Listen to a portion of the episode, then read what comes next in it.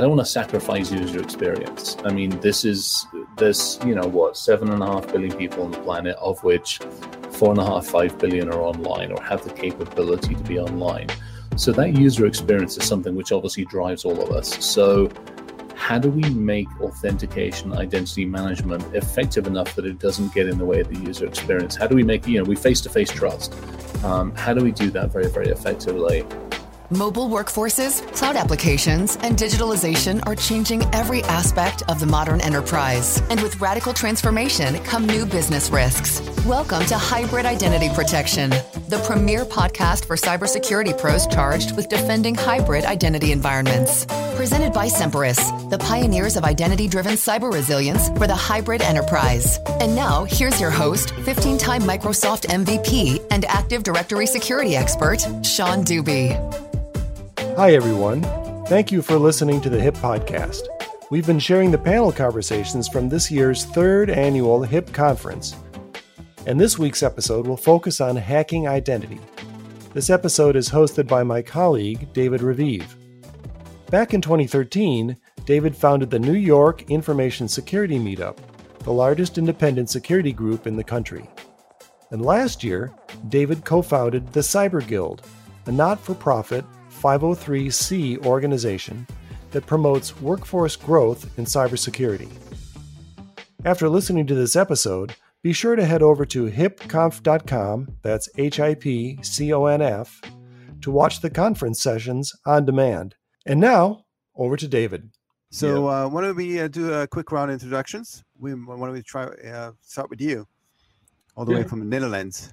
Yeah, that's right. Uh, so uh, my name is Wim. I work for a consultancy company called Vertigi in the Netherlands. I've been doing Microsoft Identity for all of my working life. I've done identity and security projects for a very uh, diverse set of customers, everything from uh, government, critical infrastructure, finance, uh, but also lot, lots and lots of smaller companies. So I think I've done uh, quite a fair share of different implementations. I've worked for a number of different consultancy companies. I've run an IT or uh, an identity and security division at a company. And then uh, I think almost five years ago now, I started a, a company with a couple of people. Chris, I mean, uh, no, I think uh, you need no introductions, but why don't we? Uh... um, all right. So, like the official, I think the official Semperis title is like uh, hacker in resident, which I think is absolutely fantastic. It's a ton of fun. Um, obviously, background research, threats, assessments, breaking stuff, the hacker mentality for all the obvious reasons. Uh, currently, also doing a whole bunch of work behind the scenes with like Hillbilly Hit Squad and a bunch of other uh, bunch of other good folks out in the industry. So hanging out and helping out wherever I can. Uh, that's great. And uh, I'm David Raviv. I'm responsible for uh, customer success uh, here for some very large customers here in North America for Semperis, and uh, excited to be here. I also dabble with you know some extracurricular activities, running one of the largest independent security groups in the country. Chris had the uh, the opportunity to speak with, and the company the organization had the privilege to to hear him speak. You know, prior to the closure here in New York City. So why don't we get started and maybe talk about the, kind of the definition of identity uh, and you know how it was you know a few years back and uh, you know where where are things progressing today? Uh, maybe kind of to set the stage for this conversation, especially when everything, become, everything becoming digital. Uh, you know, the the requirements for identity, I think, even more paramount now because everything is being done remotely, and there's there's uh, you know access and trying to know who you are and you know the kind of the KYC for customers and uh, and so on is, is becoming even more prominent now that everything's done remotely and they can't verify you uh, any other way. Yeah, it's amazing these days. I mean, you know, we were talking about this in a couple of different talks over the last obviously couple of months, and and it's it's amazing because I mean, you know, you go back to it. You know, you were talking about it going into New York and various other places. You know, you can validate that I am who I say I am at the other end of the keyboard because you can actually see me. Whereas now, with everybody scattered to the four winds, your ability to validate who I am is solely reliant on you know a user ID, a password, maybe two-factor if companies using it, an OAuth ID or something that's sitting in the cloud or Active Directory. I mean, it's it's it's a crapshoot, especially considering so many of us in the industry on the research side are sitting on so many identities that we've harvested from breaches. So trusting and telling who's on that keyboard is becoming increasingly harder and obviously increasingly more necessary. I do think there's a big difference though in in companies and how prepared they were for the for the COVID for the COVID crisis. I think, um, and, I, I've been talking to a lot of my colleagues here in the Netherlands, and I think uh, we're we're in a in a sort of a, a strange place because we're such a small country, um, but everybody seems to hate to drive. Uh, so uh, we all actually, I think, I, I don't really know any company that before uh, COVID didn't have at least some uh, functionality to work from home. Uh, and there was usually two factor and there was usually already some setup for strong authentication and all those kinds of things to work from home.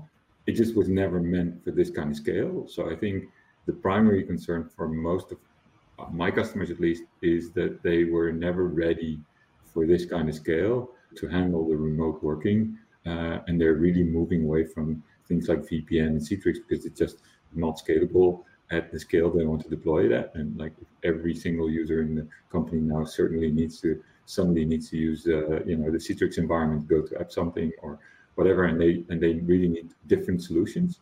But I think on the actual verification and setup, I think in the Netherlands we were quite well prepared.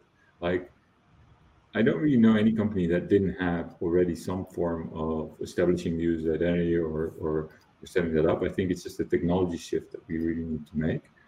Um, but I don't know if that's very different in the US because I, I do hear very different, you know, TeamViewer being installed on every single machine and people just really TeamViewer using TeamViewer to get to work. Because we were talking about this just before we went on live, you know, and it's okay. On one time we're using BrightTalk, the next time I'm using Zoom, then I'm using something else. Then some, and somebody then comes and goes, "Oh, you need to use Cisco WebEx," and I'm like, hmm, "No, no, I'm not. I'm not using that. That's a virus. It's actually a really good polymorphic Trojan that won't leave your computer ever. You have to burn the computer. So mm. I will hmm. never use that piece of software. Yeah. And we weren't prepared in any way, shape, or form because so many. I think Netherlands has got a very different attitude, no two ways about it. In the US, it's it's it's empirical building. I'm going to build my empire, which means I need all my employees in one place and I need to be able to see them. Now, yeah. yes, it's a huge country, and so you had little clans of, of bits of companies, but they all came into like a central location. And yeah. some of us were remote, so we were used to it. But so much of this was uh, was everybody clustered. Now everybody's just gone poof and scattered to the four winds, and cloud companies have like suddenly gone, oh, actually, we're relevant, really, really relevant now. Yeah, you can say that. Now, there's yeah. also the the question of multiple identities, right? And not and not a split personality, but you know, think about a an employee, right? So you know you have one identity but you have to log into multiple systems and you may have now identity that is related to your personal identity right maybe it's social media groups and so on so i think we struggle more than the you know digital identity for one you know one axis but it's it's really diverse. I think we all carry multiple identities today especially like with the diverse workplace and you know various different access systems. And and the idea of like a single sign-on that we know you know has a lot of issues on its own um, is not making things easier right? So i, I mean I, I, did i did recently uh, did yeah. a search on my KeePass file just to see how many entries i had for all the different usernames and passwords for all the different uh, things I had. So uh, it was uh, it was in a discussion with a new uh, a new uh, student that was onboarding with us, uh, and I was and I was telling him, you know, I, would like you to figure out, you know, where all your data lives, which identities you have, you know, how the all these things relate, and, you know, where your self-service password resets go, so that you understand which accounts are important for you, so you can basically set up, you know, appropriate controls for each of these different accounts. And then while we were talking, we were also talking on the subject of you know having different passwords for everything and maybe using a password manager. Uh, and I told him that my password manager of choice is KeePass because I like to see the database that actually contains all my secrets. Uh, and I did a quick search on the KeePass file just to see how much entries, I, uh, how many entries I have, and there's over 700 there. Uh, wow. So that's just, that's just an, an, an, a, a, gross idea of how many different identities uh, we actually have. And then I like to use different identities for different services instead of using everything through Google or any of those because I think it's just really they don't really need to have my data in that way, and I just like to just and, I, and also I don't use plugins, so I just want to copy and paste and be slow about it. Uh, but uh, uh, because I don't trust any plugin for anything in the browser, basically. But having yeah, that there's a lot of there's a lot of identities there, a lot of different logins, a lot of different factors Uh, also, I was looking at my multi-factor authentication app that you know I use for uh, all the different forms where you need to put in that OAuth token, that one-time uh, code, and that list is is getting exceedingly long as well. So yeah. uh, also I, I, like to turn on MFA everywhere, uh, but that list is not something you want to lose and need to manually restore somehow because that is a that's going to be a pain. It's uh, it's amazing, and, and I mean think about it. We're in technology. Yeah, we live, we breathe, we we. This is our world. Yeah, and, and try. I mean, I you know I look at my mother. You know, I mean, she's seventy five now and she uses the computer, and so do I, just to make sure it all still works okay. But I mean, yeah. she's 75. I mean, she still goes out and you know, bets on the horses and does things and all this other stuff. So, how on this great green planet do we ever expect to be able to to be able to keep them safer when yeah. we ourselves are, are, having to run around with different types of technology, different types of OAuth capabilities, all this different stuff? I mean, we don't stand a freaking chance. This, I think, is what frustrates the hell out of me about technology. It's moved way faster than our ability to actually effectively package it and hand it to the masses, mm-hmm. especially identities. Well, I do think though that we've come like quite a long way, and there, I think in the Netherlands we have we have uh, like we, yeah. we've been doing uh, federation for before federation was actually hit. We right. we built our own federation protocols and all our universities and uh, even our government talks with a lot of other government services over protocols that the rest of the world just never adopted because we sort of built and designed them ourselves. Uh, and so we've been doing federation for a very, very long time. But I think now with OAuth and SAML, and actually, you know, I'm in a in a in a place where where uh, we would call it, I think, critical critical infrastructure, and we're actually adding more and more apps to our uh, identity provider store. So we're using Azure AD and adding, uh, you know, lots and lots of different apps, basically every day. Like in my in the team where where I where I do the designing and the and the, and the planning and everything, um, I have two people basically adding new apps every day, and I yeah. think having that that's that that single sign-on federation stuff, even apps, you know, adopting SCIM and doing the provisioning and getting all that stuff right. I, I was actually quite amazed how easy some of this, you know, how how far along we've come here. Where you know, looking at you know how hard the, the initial federations were, and we actually needed quite some government regulation to get you know universities to work together and but again that's that's from a netherlands standpoint i mean again you you're very fortunate that you have the ability to lead the pack or at least be in among the front runners on the pack to do that, which is fantastic. And again, I think from your standpoint, you, you've at least settled on one. But a perfect example, I mean, I'm on the advisory board for Trusona, and I'm also just about to announce one of the other organizations, uh, EthoPass. We're about to go, hey, look, we're we're we're up and running. So I mean, that's just two. Then you've got Duo, and then you've got Okta, and you've got, and, and I mean, again, I'll go back to my mother. I go back to the mass population. Yeah how do they effectively choose? How do they know what's good, what's bad, what's ugly? I mean, yeah. and and this is my biggest frustration on a lot of this stuff is no one solution has got the answers to all the problems we have. It's the same thing with video conferencing. I mean, we're on the BrightTalk platform, and it's got some amazing features, but it doesn't have the features that say Zoom has on other things, which doesn't have the security that most of the other products have, and all these other things. And so we we've got the ability to do this but we don't come together to do it. We all go off and we scatter and do our own bloody things. Yeah, no, and and, and I think that's definitely true. And uh, you know, definitely when you're talking about you know all the video conferencing platforms not you know supporting interoperability, and there's no way uh, that you can you know join a Zoom call with the with the Teams client or vice versa, right? And it just makes no sense because it's just video. What's the problem?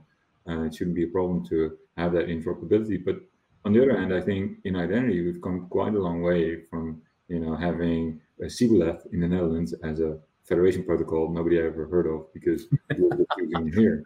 Uh, uh, moving to WS-Fed, which was very Microsoft oriented, and we're just doing our own thing and building our own standards back in the day. And now, you know, all the big companies actually, you know, coming together and saying, okay, let's do OpenID Connect. Let's choose that as the, you know, as the standard for authentication. Let's let's you know, let's standardize on that. Every time you build something new today, let's not use, you know, CBLF or WS-Fed or any of those other crappy yeah. protocols that we maybe shouldn't have done. And maybe they were actually better. It doesn't really matter because the only thing that matters is that we do something that everybody else does. and that we understand it and that we basically make this stuff interoperable. And I think we're actually getting to a point where it doesn't really matter if your company uses Okta or Azure AD or Salesforce or any of those other large providers or Google or any of those because technically uh, you can you can federate those identities across organizations much better than you've ever been before. And you know, I think we're not there yet. Definitely not there yet, uh, especially on the uh, provisioning and on the you know making sure that all the data gets you know synchronized around and we clean up stuff behind our backs and then we have you know privacy by default. I think there's still lots yeah. of stuff going on around. You know, can I see the logs you collect of my user? That's not actually in your directory. There's lots of stuff going on in that sense.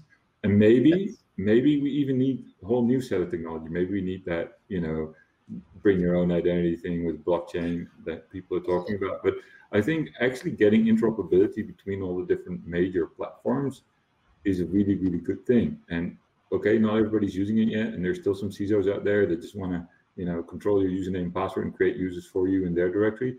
But it does make a lot of sense if we can have all this interoperability actually come together and and you know being able to use your google account in your g suite environment to access data in my environment just because it makes no sense for me to create username and password for you if yeah. you use your account and i can just invite you somehow. So um, here's so uh, so perfect perfect segue on this one. I was at a conference back in it was at rsa so back in february march before we everybody went into lockdown. And I was at a, a conference for one of the providers, um, and we had a, a, senior leader, like a CISO, CXO of a, a, very large insurance company and financial company, stood up and basically said he's gone off and designed his own. And I mean, you could hear almost the audience gasp. You could hear people go, "What the hell are you doing?" You know, your senior leadership. You're in this industry. You see all these other things, yet you're still going off and doing your own you know again to me that's the fiefdom mentality that's not the hey i want to i want to sit down with you know with your guys or with Semperis or with somebody and say hey how do we build this together it's yeah. it's the it's the human mentality of, of seemingly the human mentality of well nobody's doing it how i want to do it. I'm going to go take another spur off and do it again. And with something like identity i mean it's a what 10 billion dollar industry give or take a bit or at least it was last year before covid. So um I, it just it, it astounds me that we still do more and more of that rather than to your point come together. I'm still it still drives me nuts because as an industry we've complicated it. We've got this and we've got saml and we've got this and we've got all, these other bloody things. We've got more acronyms than almost the military has these days. We need to simplify this so that not just we understand it but so my bloody mother understands it and everybody else in the family who doesn't work in this industry.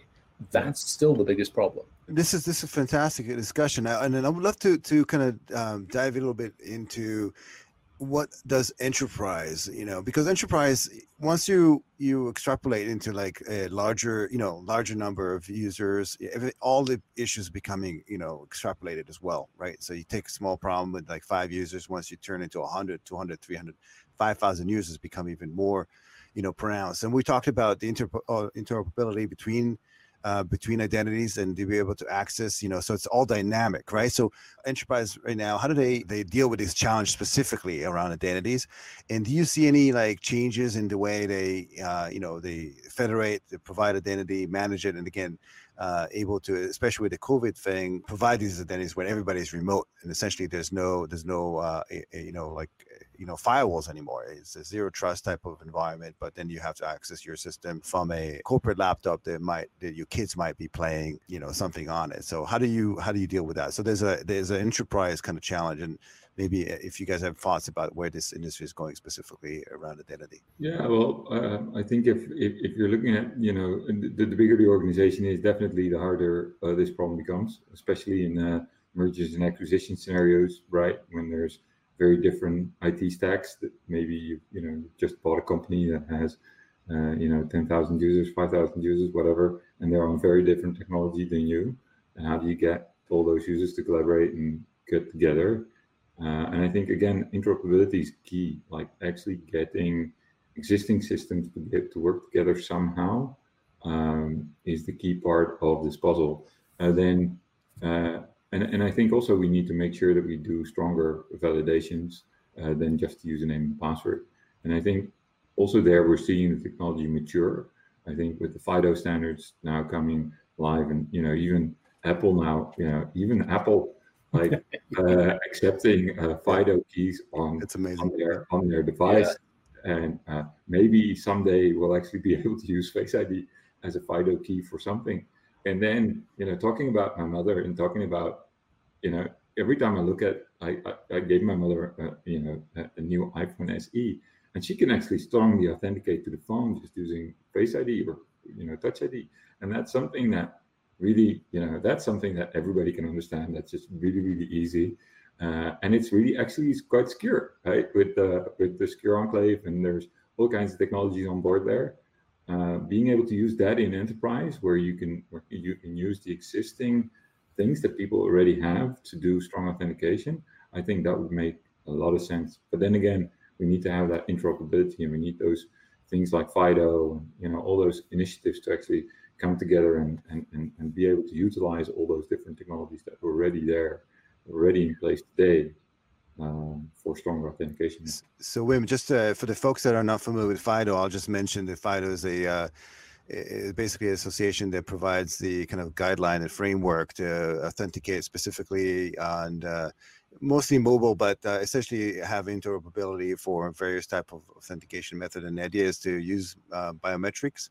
And then the the what they talked about the secure enclave is basically the the uh, the biometric is resides on a device and only the token is being sent out for authentication. And uh, again, it's a one to one match on the device and and not one to many because hosting a, a, bunch of a biometric on a on a server is a is a prime target, and we've seen this in the OPM breach that happened uh, a few years back.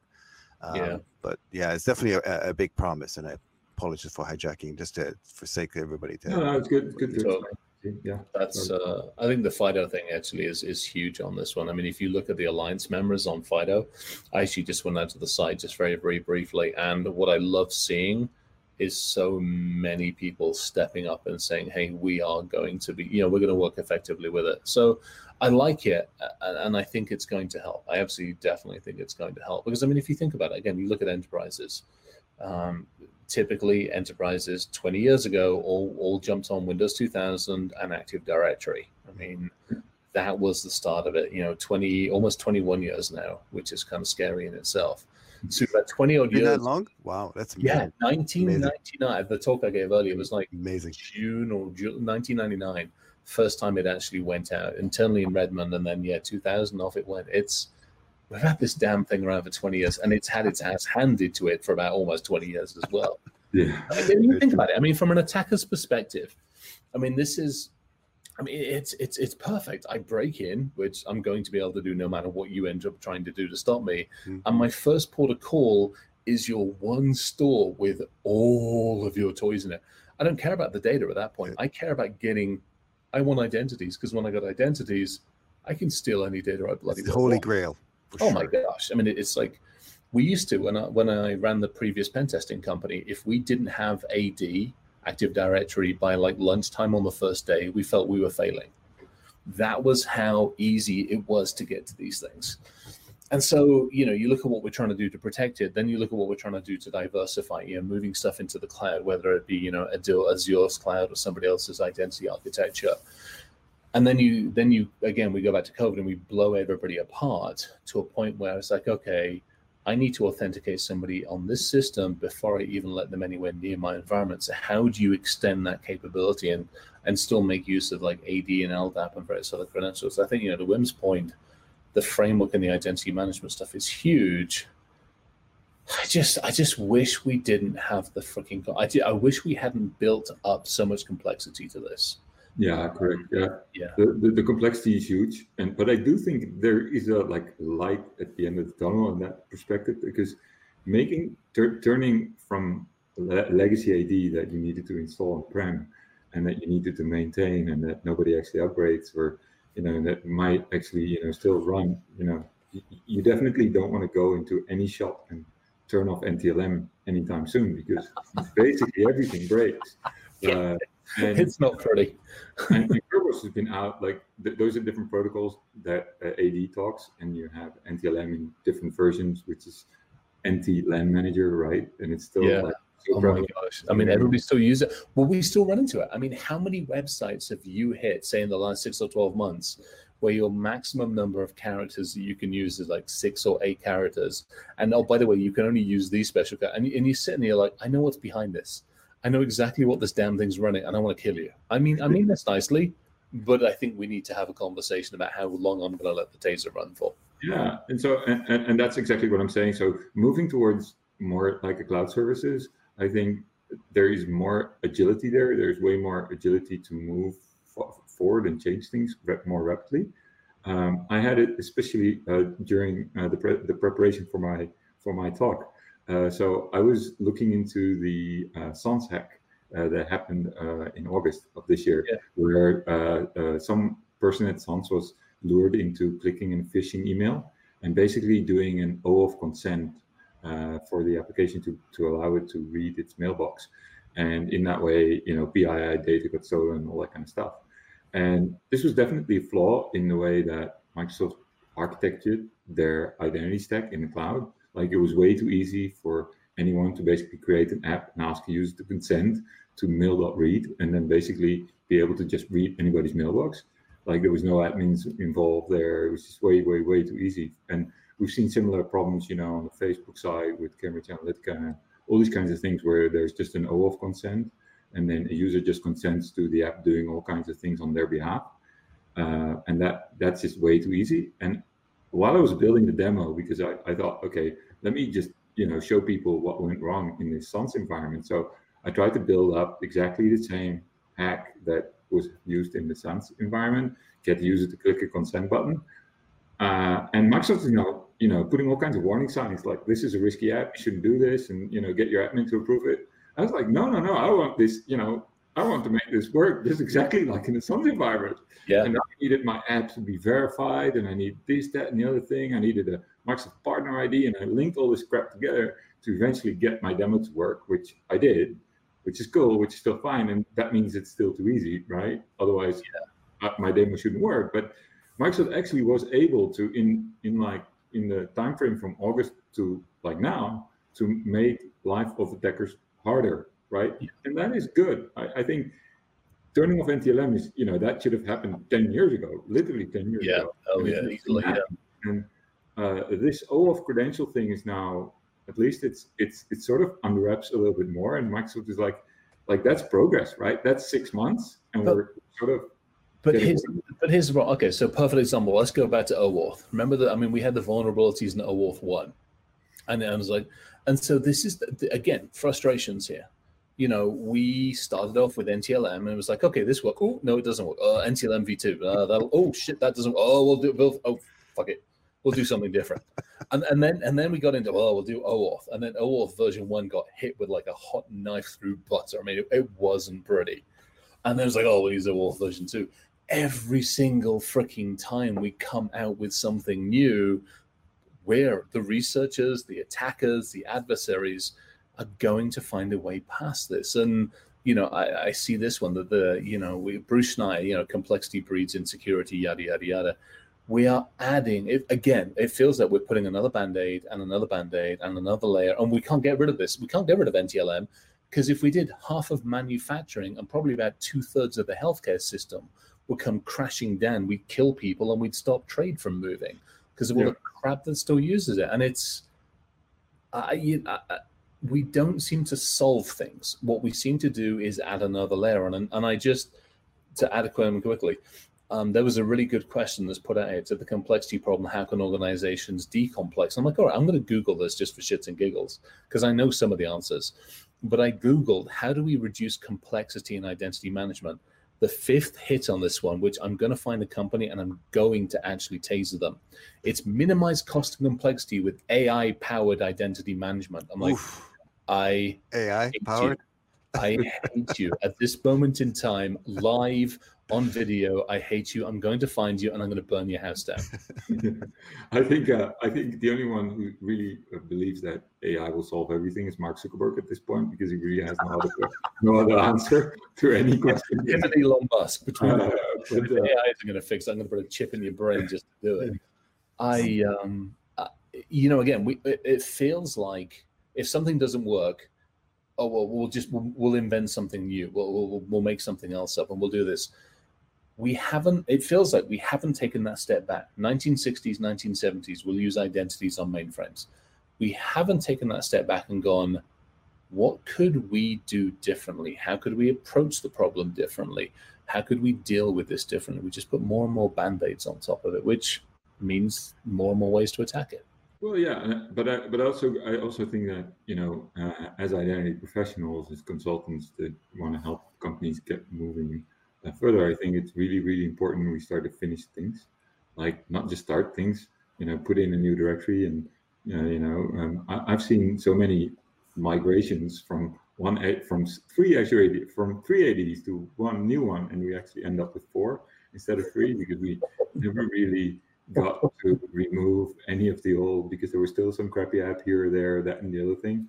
Um, and I do think you know that uh, it's up to us also just to just to have that stamina and actually uh, finish finish what we started and actually make sure that we actually uh, finish our uh, finish our projects and turn stuff off. Um, also, I've seen I've seen um, quite large companies now without an AD uh, like new fresh startup companies. Uh, uh, there's this food box delivery company that I work for. quite recently started, and they don't have an AD. Like they just use G Suite. G Suite, yeah. And, and and there's an Azure AD there, and there's some Intune stuff, but it's all cloud, and everything's just hooked up together. And okay, then on the G Suite end, it still doesn't look really nice, and there's all kinds of you know Google Sheets integrations on stuff that you really seriously shouldn't want in that way. And there's probably OAuth grants all over the place for gazillion different things. So they have new problems, but at least they have new problems, right? And not the old ones. So, uh, so wait, quick, quick question for you. So that's kind of okay. So not everyone has the privilege of being a new company, right? To start from from scratch, because this is like this is great. You know, these guys obviously started recently, and they they they they don't want to even get into that. So, but you know, obviously you have tremendous, both of you have tremendous insight into this uh, space. Uh, so if you, you know, you talk to enterprise, what can they do tomorrow? And, and sometimes it boils down to like simple stuff, like, you know, pick a strong password, you know, basic, basic stuff, right? What can they do to, to make themselves more secure from an identity perspective? Yeah. I, I, sorry, go ahead. Yeah. yeah, let me hit. I'm going to hit a couple of these from like the security slash audit standpoint. I mm-hmm. think you know, rather than avoid the auditor, let's actually embrace the auditor for five minutes. When the auditor says, hey, let's actually do a one for one comparison on how many people you have and how many actual identities you have, let's have that conversation. Yeah, simple. Then when, I mean, it's, I mean, stupid, simple basic, stuff like that. Basic, basic stuff. Yeah. And I mean, you take another one, it's like, let's actually go through your Active Directory and let's have a conversation. You know, it's, I, will throw a quick shout out to to the Semperis crew on this one you know, we've got the free tool that's, that's that's out, and we're sitting there and like, okay, let's have the conversation around account security and around AD delegation.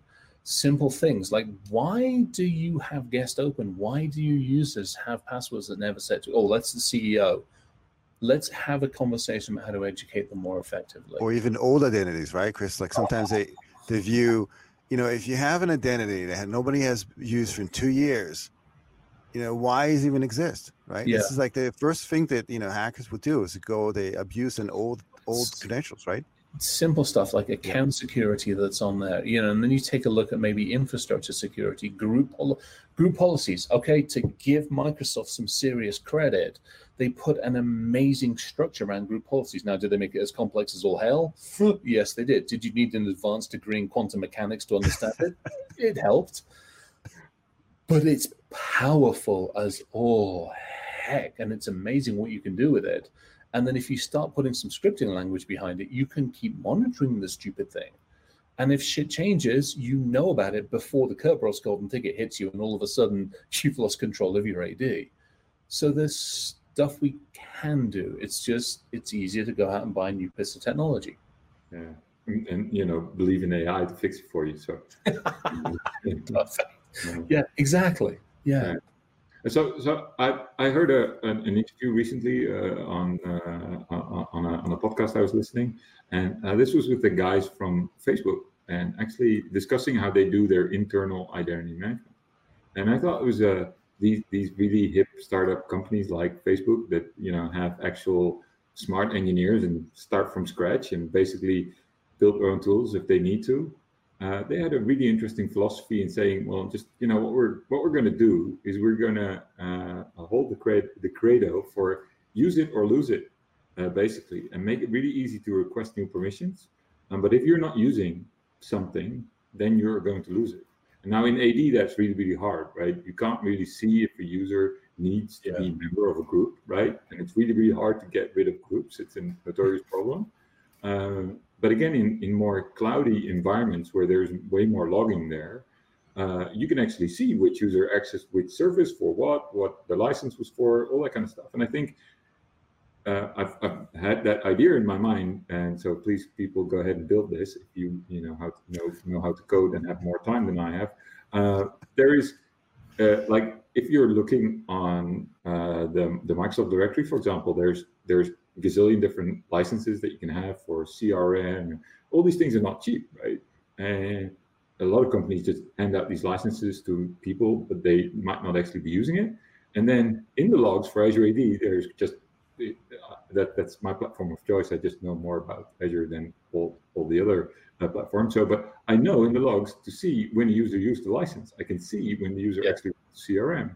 So you can make a very easy script. Just see if you didn't use CRM last month uh, and you have a license, let's remove your license. And you could do similar things for permissions and all kinds of, you know, that kind of thing, where you just don't need to be scared. Just remove the stuff, make it easy to request it if you need it again. Um, don't put like, you know, gazillion uh, processes in place. Um, and then use it or lose it. I thought it was a very interesting, at least an interesting philosophy uh, to use that as the basis for your uh, authorization management profile, right? You just look at what people are using. Uh, and if you have an app, for example, running in AWS that has gazillion different permissions, uh, but the app has never requested or actually used any of those permissions when, when it was doing its work, then that could be stuff that you can definitely solve by just scripting for it, just finding unused permissions and all kinds of stuff. And especially in the more modern sort of environments, that's really, really easy. And again, that's I think where the old technology lacks, like AD. Well, there's yeah, I mean, there's some stuff out there for like dynamic permissioning and dynamic. I mean, to your point, dynamic licensing. There's some stuff out there, but to your point, I, it's definitely not. Uh, it's not well baked in, and it's definitely not global. Stuff like yeah. that would be fantastic because, again, to David's point, and actually to one of the company to one of the, the questions that's on here it's it's if you had dynamic permissioning dynamic attribution all this other stuff. And if hell run some decent powershell scripts for crying out loud. You know if you were doing something simple like that you would know these things. You'd have that report that says hey this is unused. Now the challenge then is going to that level of management going to that business unit and saying hey you haven't used this.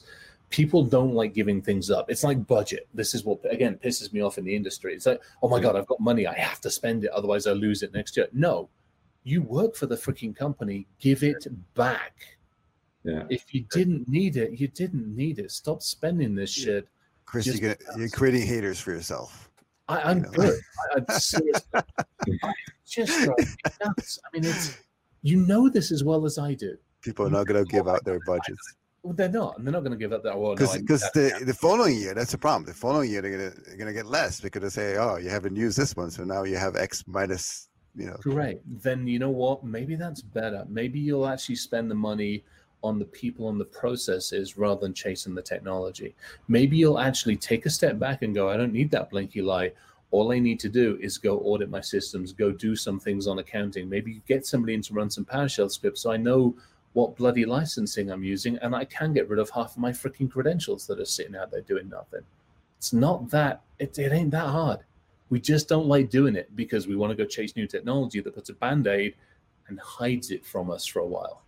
Yeah, and, uh, you know, I, I, think I think the the big trend of everything that we're saying here is that the simple stuff is usually the most effective, right? Just just going back to just you know uh, it would be a revolution if we have if you would actually have owners assigned to your critical data pieces or your critical applications. If you know like who is responsible for you know this yeah. user or maybe this external person is in my directory who invited him you know having that kind of responsibility and trace traceability and having you know giving users insight into uh, these are the six users that you've invited over the last period to work with us and they're still active do they still need to be active and actually yeah. get, getting accountability and you know really simple stuff like that into your directory i think that's just that's just the basics and removing stuff that's not used again very very simple stuff.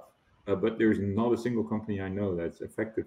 Oh no. And it's uh, and i think part of it's on able to know what is being used right? And i think yeah. that's that says something over uh, of the maturity of our of our of our of, of our technology right? And uh, so my my uh, my uh, my girlfriend is a is a doctor, and if you actually you know look at the way they actually document stuff and the way they you know know everything they're doing and have like research papers for should I use a knife or scissors here? Or should I use a you know photo camera or, or video camera for this procedure? Or whatever. All the minor details have been sort of accounted for. I also think that really puts a strain on on innovation.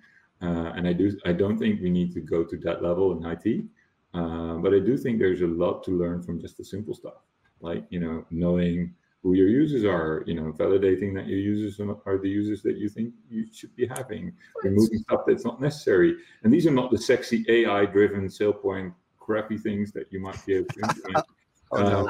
Uh, oh no! Yes. um, but it's but it's but it's basic stuff, and it's it it and maybe that's the problem, right? Maybe because it's not cool, we're not doing it enough. Oh, I think it's it's that, and and it is. I mean, that's that's uh, um, Jorge. I think I forgot his name. He's like, let's be realistic. Cleaning up is not people's favorite task. Oh hell no! I mean, military. Come out of the military. Yay! We have to make our beds every morning, and they have to be perfect, or else. And by the way, they're never perfect. Secondly, you know, cleaning the latrine with a toothbrush. Yay! We all love doing that little task, didn't we? And we got yelled at enough times to do it. Yeah. It isn't. It sucks, but it teaches us. It trains us. It helps us realize that certain things need to be done, should be done, have to be done. All these other things, and we've forgotten that. This isn't new. This isn't hard. I mean, I remember years ago uh, doing PeopleSoft integrations when PeopleSoft was PeopleSoft, and we actually had to sit down with the various business units and have a conversation. Who owns the data? We've forgotten to do that. We've forgotten to, and I think partly, and, and this is a, an interesting statistic, which is in the last two years, we've created 90% of the data that we've used on this planet. Sorry, George, not Jorge George. I apologize. Um, I just saw that one flick in there as well. It looked like it was that, and I went with the other version, so I apologize. George, nice to see you. But it was one of those where we've created 90% of the data in the last two years. So we you know we didn't get into a good mindset we didn't get into a good rhythm and now we're just being overwhelmed with this tsunami of data and we just don't know what the hell to do with it. And again so ah, check another band-aid over it we'll be fine. I, I, I do I, I do think though that moving stuff to you know and, and maybe i'm i'm still young and optimistic uh, and i probably a couple of years more to get more cynical. Uh, uh, i think actually moving towards a more like cloud sort of externally managed sort of setup. Uh, when it's actual cloud, I think that will actually allow us to to move, you know, in positive directions. I, I think it really makes no sense for every person on the planet to have their own generator. I think you should only have your own generator to make your own electricity if you really need to, and if you're a hospital and you really can't have failures. Uh, but in any other case, like any other person, you shouldn't have a generator. You should just trust on the central thing generating electricity, and it shouldn't be something you worry about. And I think the same goes true for you know things like email, right? It really makes no sense for you to host your own email server. Really, it doesn't. Like unless you're you know a government or you want to have some other sovereign things that you know you don't want to be dependent on other people to to get the stuff done. And I think data sovereignty and all that kind of thing is very interesting, specifically from Netherlands perspective, because we don't basically do anything. We just use your stuff over there in the US. You guys, uh, are, you guys are nicer than most. Let's be honest. You are the nice folks out there. Right. I like it. You're friendly with everybody. You don't piss anybody off. Um, at least, at least, at least not right now. You yeah. never know how that changes in the future. But, uh, but I do think that actually letting people whose actually job it is to make it efficient, make it run, you know, efficient, all these kinds of things. I think it makes just way more sense, right? It just makes way more sense to let to do some stuff more at scale than do some than than have you know every company basically build their own, brew their own because you, are going to have to. So again, we go back to fiefdoms, and it's it's a mentality thing, and I think maybe that's also a. Um, I'm not sure if that's an age thing, a territory thing, or what it is. I mean, there's so many different potentials in there that I want my fiefdom. I want to keep my data. I want to keep my. I, I want control, and to some degree, we've lost control. I mean, let's be honest. We've, to your point, I love the idea of saying, look, I don't want, I don't want to have to manage a freaking exchange server. I'm actually happy. We have uh, Hillbilly Hit Squad. We got our we got our stuff sitting up in the cloud deliberately. Now, yeah. do we take extra precautions? Yes. Do we make sure that we have 2FA? Do we make sure we got all? Do we keep the logs? Or yeah, absolutely. But I want that convenience, and I also want that flexibility. Now yeah. you then get into like data ownership, data management. If I fall out, let's just say I fall out with Azure, I've had enough with them, I've done with them, and I want to move to Google World.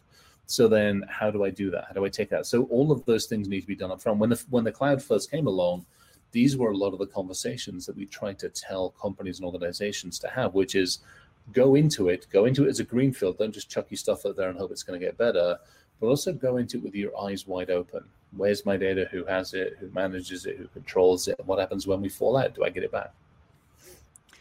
And uh, you know what's interesting? So aside, put the artificial intelligence AI aside, right? Um, you know, and maybe kind of the holy grail of dynamic identities, which we said it's going to be a tough thing. What What are your thoughts about some some technologies out there that maybe potentially look at, uh, you know, kind of the baseline? Um, as you mentioned, if somebody did not access a system for such a long time, or uh, kind of invert, start accessing a system like you know repeatedly you know, because it's it's both anomalies that, and, and sometimes that baseline is is you know standard deviation, right? It's uh, eighty five percent or whatever. So, what cool. about technologies that do this today? Um, what are your thoughts about you know monitoring those those identities on a regular basis and, and seeing there's any spikes? Would that would that assist the organization in getting rid of some of these issues that they have of unused privileges and un, unused identities? Uh, I would say yes, but again, my the caveat on that one, and um, the caveat on that one is anything is who's paying attention. Um, you know, we have, you know, Microsoft uh, has the ability to pull that data in. You can consolidate it inside, you know, inside, you know, a Perch environment, Elasticsearch environment, a, you know, pick your SIEM, Poison at this mm-hmm. point in time, Splunk, etc. But somebody still got to watch it. Somebody's got to do something with it. Somebody's got to understand it. So, one of the biggest one of the biggest challenges, and I think Wim, you mentioned earlier, we talked about SOAR technology. It might have been the previous podcast. I'm getting confused. Um, we talked about SOAR technology. So the ability to do some level of automated orchestration, I think, is fantastic. That is one area I see some huge value, because as an attacker, it's too easy to hide in the noise, and it's too easy actually to make some noise over here that people get fed up with, and they turn the noise level down, and then I just keep on my merry way over here. It's it's still too easy to hide. Chris, it sounds like you've done this before. Once or twice this month. yeah, so uh, for me, I think um, the the key thing holding back what Dave is referring to here is I think the um, the, the the problem is that especially in the legacy environment, it's just really really hard to get a notice of people actually using stuff. Like uh, there's uh, in, in the more modern environment, uh, like I said, with you know with the with the dynamics licenses or that kind of stuff, it is actually possible to go into the logs and see you know user access dynamics and therefore probably needed a license. Uh, but in the more legacy environment with AD, uh, it's really not possible to see you know did the user actually need the group that he's a member of. So if someone could actually come up with a you know maybe a patchwork for that legacy stuff, then that would be great uh, because that legacy stuff is not going anywhere real soon, right? And um, I've always, and, and, and although I don't really like you know LDAP proxies, uh, but actually having something like an LDAP proxy in front of your AD uh, actually would allow you to get way more insights because I think uh, somehow you know noticing that a user users group is used or even that a group is used at all at like, all yeah there, there's there's so many environments where there's an AD with you know three times, four times, six times the amount of groups for every user, right? There's just way more groups than there is users. And all these groups, you know, nobody really knows what they're for. Nobody really wants to remove them. Nobody really wants to touch them because they don't know what will break if you remove them or change them or even move them, right, from one OU to another. That even, you know, shares the shit out of people. Um, I wonder if this is you've hit the nail on the head here, and we touched on it. I think you've actually hit it perfectly, which is let's face it, Active Directory's been around for 20 years. Yeah. It's grown, it's morphed, it's evolved, it's gotten big, it's gotten ugly, it's gotten crazy, it's gotten unwieldy in some cases. And it's like those bushes when you know you're in your neck of the woods. I used to live in the UK and Scotland. We had hedgerows. And if you didn't maintain that hedgerow, the damn thing ended up growing out in 20 different directions and you lost control of it. Yeah. Cloud comes along, these new things come along, and all of a sudden, hey, I've got a fresh field. I can start again and I can do it better. I can, I'll be better at it. I'll do it differently. I'll improve it. But I'm starting to see even in cloud environments where authentication isn't being done as effectively as you should do. So we've taken those old habits and we've reapplied them in the same place. So we're going to end up, you know, in 10, 15 years time, we're going to need like cloud mark two or, you know, internet number six or whatever the hell they're calling it, because we're all going to have to migrate to that because we haven't learned the first two sets of lessons in how to actually back to basics and managing our environment and keeping it under control. Yeah, I, I completely agree. Right, like you you've seen uh, with the box company I was talking about, they have G Suite and Azure AD. Yeah. And so ideally, ideally, at some point, they'd like to have their G Suite users do something in the Azure AD and vice versa, but still they need two identities because it was just not feasible for them to either to choose either one. And these are very modern platforms. They all support, you know, all the modern things. There's SCIM there, there's OAuth there, uh, but the interoperability is still not great. So I think interoperability is one thing, and I, I, keep coming back to you know things like FIDO, things like you know SAML, things like OpenID Connect, which is really just the standards, so that we can start building the interoperability together, so that I can actually use my iPhone for you know there's so much power in that iPhone's ability to authenticate me that I would like to use that for my bank and maybe use it for other things. I'd like to know when it's used for what and you know have visibility and everything. Um, but also, I think uh, uh, Chris is completely right where it says, you know, it feels new now. Uh, so what about 20 years from now? Uh, yeah. What does that, what, that, what does that cloud look like in 20 years from now? And I think, yeah, I think there is some really grave lessons to be learned. You know, looking at the way. Do you, uh, you know, think we'll learn them, David? This is actually a good one for you from a, a, a philosophical conversation do you think we can learn or do you think we need to disappear and you know and basically wim's generation and quite honestly the generation after wim need to be the ones that come through.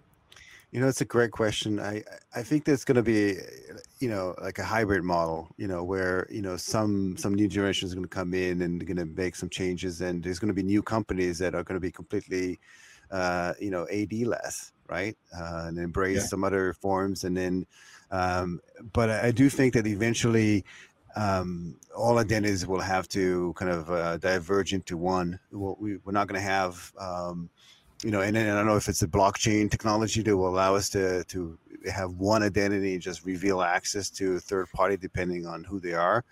Uh, but I think that they, you know, having 700 you know, username and passwords on one account, that's that's unsustainable. Um, and uh, you know, and you know, it's like the monster is growing and growing, right? That that core, you know, repository yeah. of identities. It's, it's ridiculous. Uh, yeah. So I don't know. Maybe it depends, but well, you know, yet to be, you know, it's TBD, right? Um, yeah, TBD. Yeah, I completely agree. So, uh, so yeah, maybe like uh, we have a couple more minutes of parting words. Uh, you know, you know, how do you see the space uh, changing now with COVID nineteen? Everybody working remote. Uh, you know, companies are are you know who struggle within two weeks to have everybody like access all their internal system remote, uh, which caused like you know, crazy. I know my my account. Uh, I had a couple of accounts like you know Visa and some other ones that got compromised. Or just just just you know days after uh, the quarantine. So the you know the hackers the you know uh, took advantage of, of the situation to. Um, and even uh, you know a, a, a SAML account that was uh, uh, DoorDash. I had somebody order, uh, you know Chinese food and uh, and some other fast food from uh, you know uh, you know somewhere in um, you know mid country, which I thought was interesting. Um, and that happened very quickly after after the closure. So, uh, any any parting words? Uh, yeah. So for me, uh, uh, please don't brew your own. Like really, like that CISO that Chris was talking about. Really, don't brew your own. Use the standards. Like a lot of smart people thought a lot about a lot of smart things. Let's use those. Let's use the FIDO. Let's use the OpenID Connect. Let's use the SAML. Let's use the stuff that we've thought of. You know, this this stuff is hard. Like this is not easy stuff. It's not something that when you brew it your own, you get it right the, the first the first time. Like nobody got it right the first time, so you're definitely not going to get it right the first time. Please use what other people thought of. Use the standards. I think that's critical. Uh, and secondly, don't be afraid to do the easy stuff. Like, don't be afraid to do the stuff that maybe is not that sexy, but actually will make biggest impact. Look at the easy things. Look at the things that you can fix today uh, that actually make sense. Uh, and then also be brave. Like remove remove stuff if it's not being used. Let's just see what happens. Like really, uh, that might sound like a career limiting move, but I don't really believe that. I believe if you have the right approach, you have the right you know way to go about it, I think that can actually make real big contributions if you're brave enough to just remove stuff that's no longer necessary. So uh, do the easy stuff and follow the standards. I think that would be my my advice to everybody. Word of wisdom, for sure. Yeah, I think I'd add. A, so I yeah cannot disagree with either of those by far and away. I think for me, I'd add a couple of things onto that. Uh, part of it is I don't want to sacrifice user experience. I mean, this is this you know what seven and a half billion people on the planet, of which four and a half, five billion are online or have the capability to be online. So that user experience is something which obviously drives all of us. So how do we make authentication identity management effective enough that it doesn't get in the way of the user experience how do we make you know we face-to-face trust um, how do we do that very very effectively and then for me i think it also comes down to the responsibility standpoint and accountability. You know it's we always talk about you know Wim Wim's got an amazing piece which is don't click shit. And the problem is we can't say that. It's click responsibly. So for me now it's how do we authenticate responsibly? Thanks for joining us on the Hybrid Identity Protection Podcast with Sean Deuby. Be sure to subscribe at Apple Podcasts, Spotify, or wherever you like to listen. Visit hipconf.com. That's H I P C O N F dot com to learn about upcoming events, view expert presentations, and take part in the conversation.